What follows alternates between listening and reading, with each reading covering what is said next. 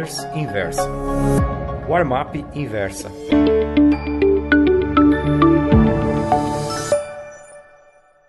Oi, meus amigos. O título da crônica da Warmap Pro de hoje é Os Deuses Vencidos.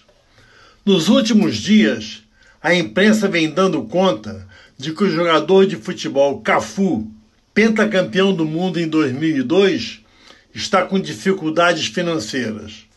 Segundo a Folha de São Paulo, dos 20 imóveis que possui, deverá perder 5 e ter o restante penhorado.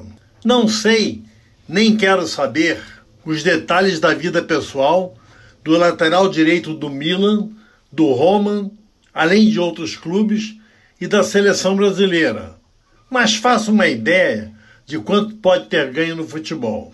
Embora não tenha sido uma mega estrela, como Messi, Cristiano Ronaldo e Ronaldo Fenômeno, Cafu foi titular absoluto e um dos jogadores mais celebrados das duas esquadras italianas acima citadas.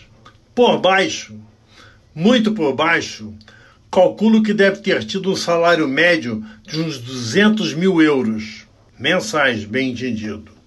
Isso, acumulado em 11 anos, que foi o seu tempo de cálcio, mais o que recebeu jogando no Brasil e participando de campanhas publicitárias, deve somar uns 30 milhões de euros, que lhe escorreram pelos dedos a se julgar pelo noticiário. Com o bicampeão de Fórmula 1 e também bi das 500 milhas de Indianápolis, Emerson Fittipaldi, aconteceu a mesma coisa. Perdeu nos negócios a fortuna que acumulou nas pistas. Mike Tyson chegou a ganhar 30 milhões de dólares numa única luta. Com o dinheiro que juntou nos ringues, adquiriu mansões em Ohio, Phoenix e Las Vegas. Sua frota de carros incluía exemplares de Bentley, Lamborghini, Rolls-Royce, Jaguar, Aston Martin e Ferrari. Chegou a ter em uma de suas casas uma banheira de ouro. Pois bem, foi tudo pelo ralo. Assim como foi para Michael Jackson, que morreu devendo os tubos. Felizmente, para os herdeiros, os shows e as músicas do falecido não param de ser exibidos e a grana está sendo recuperada pelo espólio. Recentemente, a Sony pagou 250 milhões de dólares aos filhos Paris, Prince One e Prince Two. Não há fortuna no mundo que não possa virar pó, seja em maus investimentos, seja em gastos inconsequentes. Para o pessoal que vem de infância pobre e chega à riqueza despreparado, há uma série de defesas compulsórias. Preste atenção, amigo leitor. Eu disse compulsórias. Elas são impostas aos beneficiários. Diversos times americanos de basquete, futebol deles, beisebol e hóquei no gelo, ao invés de pagar o salário de seus atletas apenas em cash, convertem parte desse capital em renda vitalícia com desbloqueios pré-fixados. Nos meios publicitários, ocorre a mesma coisa. A Nike garante a Michael Jordan, Ronaldo Fenômeno, LeBron James e Cristiano Ronaldo $1 milhão por ano até o último dia de vida de cada um deles.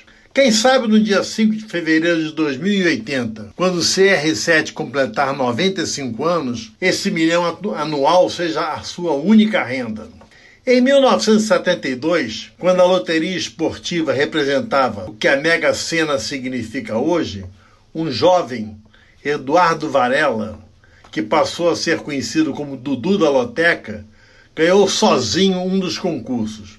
Ficou milionário num piscar de olhos, graças, quem sabe, a algum pênalti que determinado juiz assinalou erradamente naqueles tempos pré-VAR. Ao invés de entregar sua fortuna a um gestor profissional, Dudu resolveu ser empresário do setor hoteleiro. Perdeu tudo. Por essas e outras razões, as grandes loterias americanas parcelam prêmios que podem chegar a centenas de milhões de dólares. O recorde é de US$1,586 bilhões. Suponho que o felizardo ganhador viva ainda 80 anos e mesmo que o dinheiro seja aplicado em títulos do Tesouro americano, ele poderá retirar mais de $1,5 milhão por mês. Sim, por mês. Não é aquela merreca do Jordan, do Fenômeno, do LeBron e do Cristiano Ronaldo. Muito obrigado.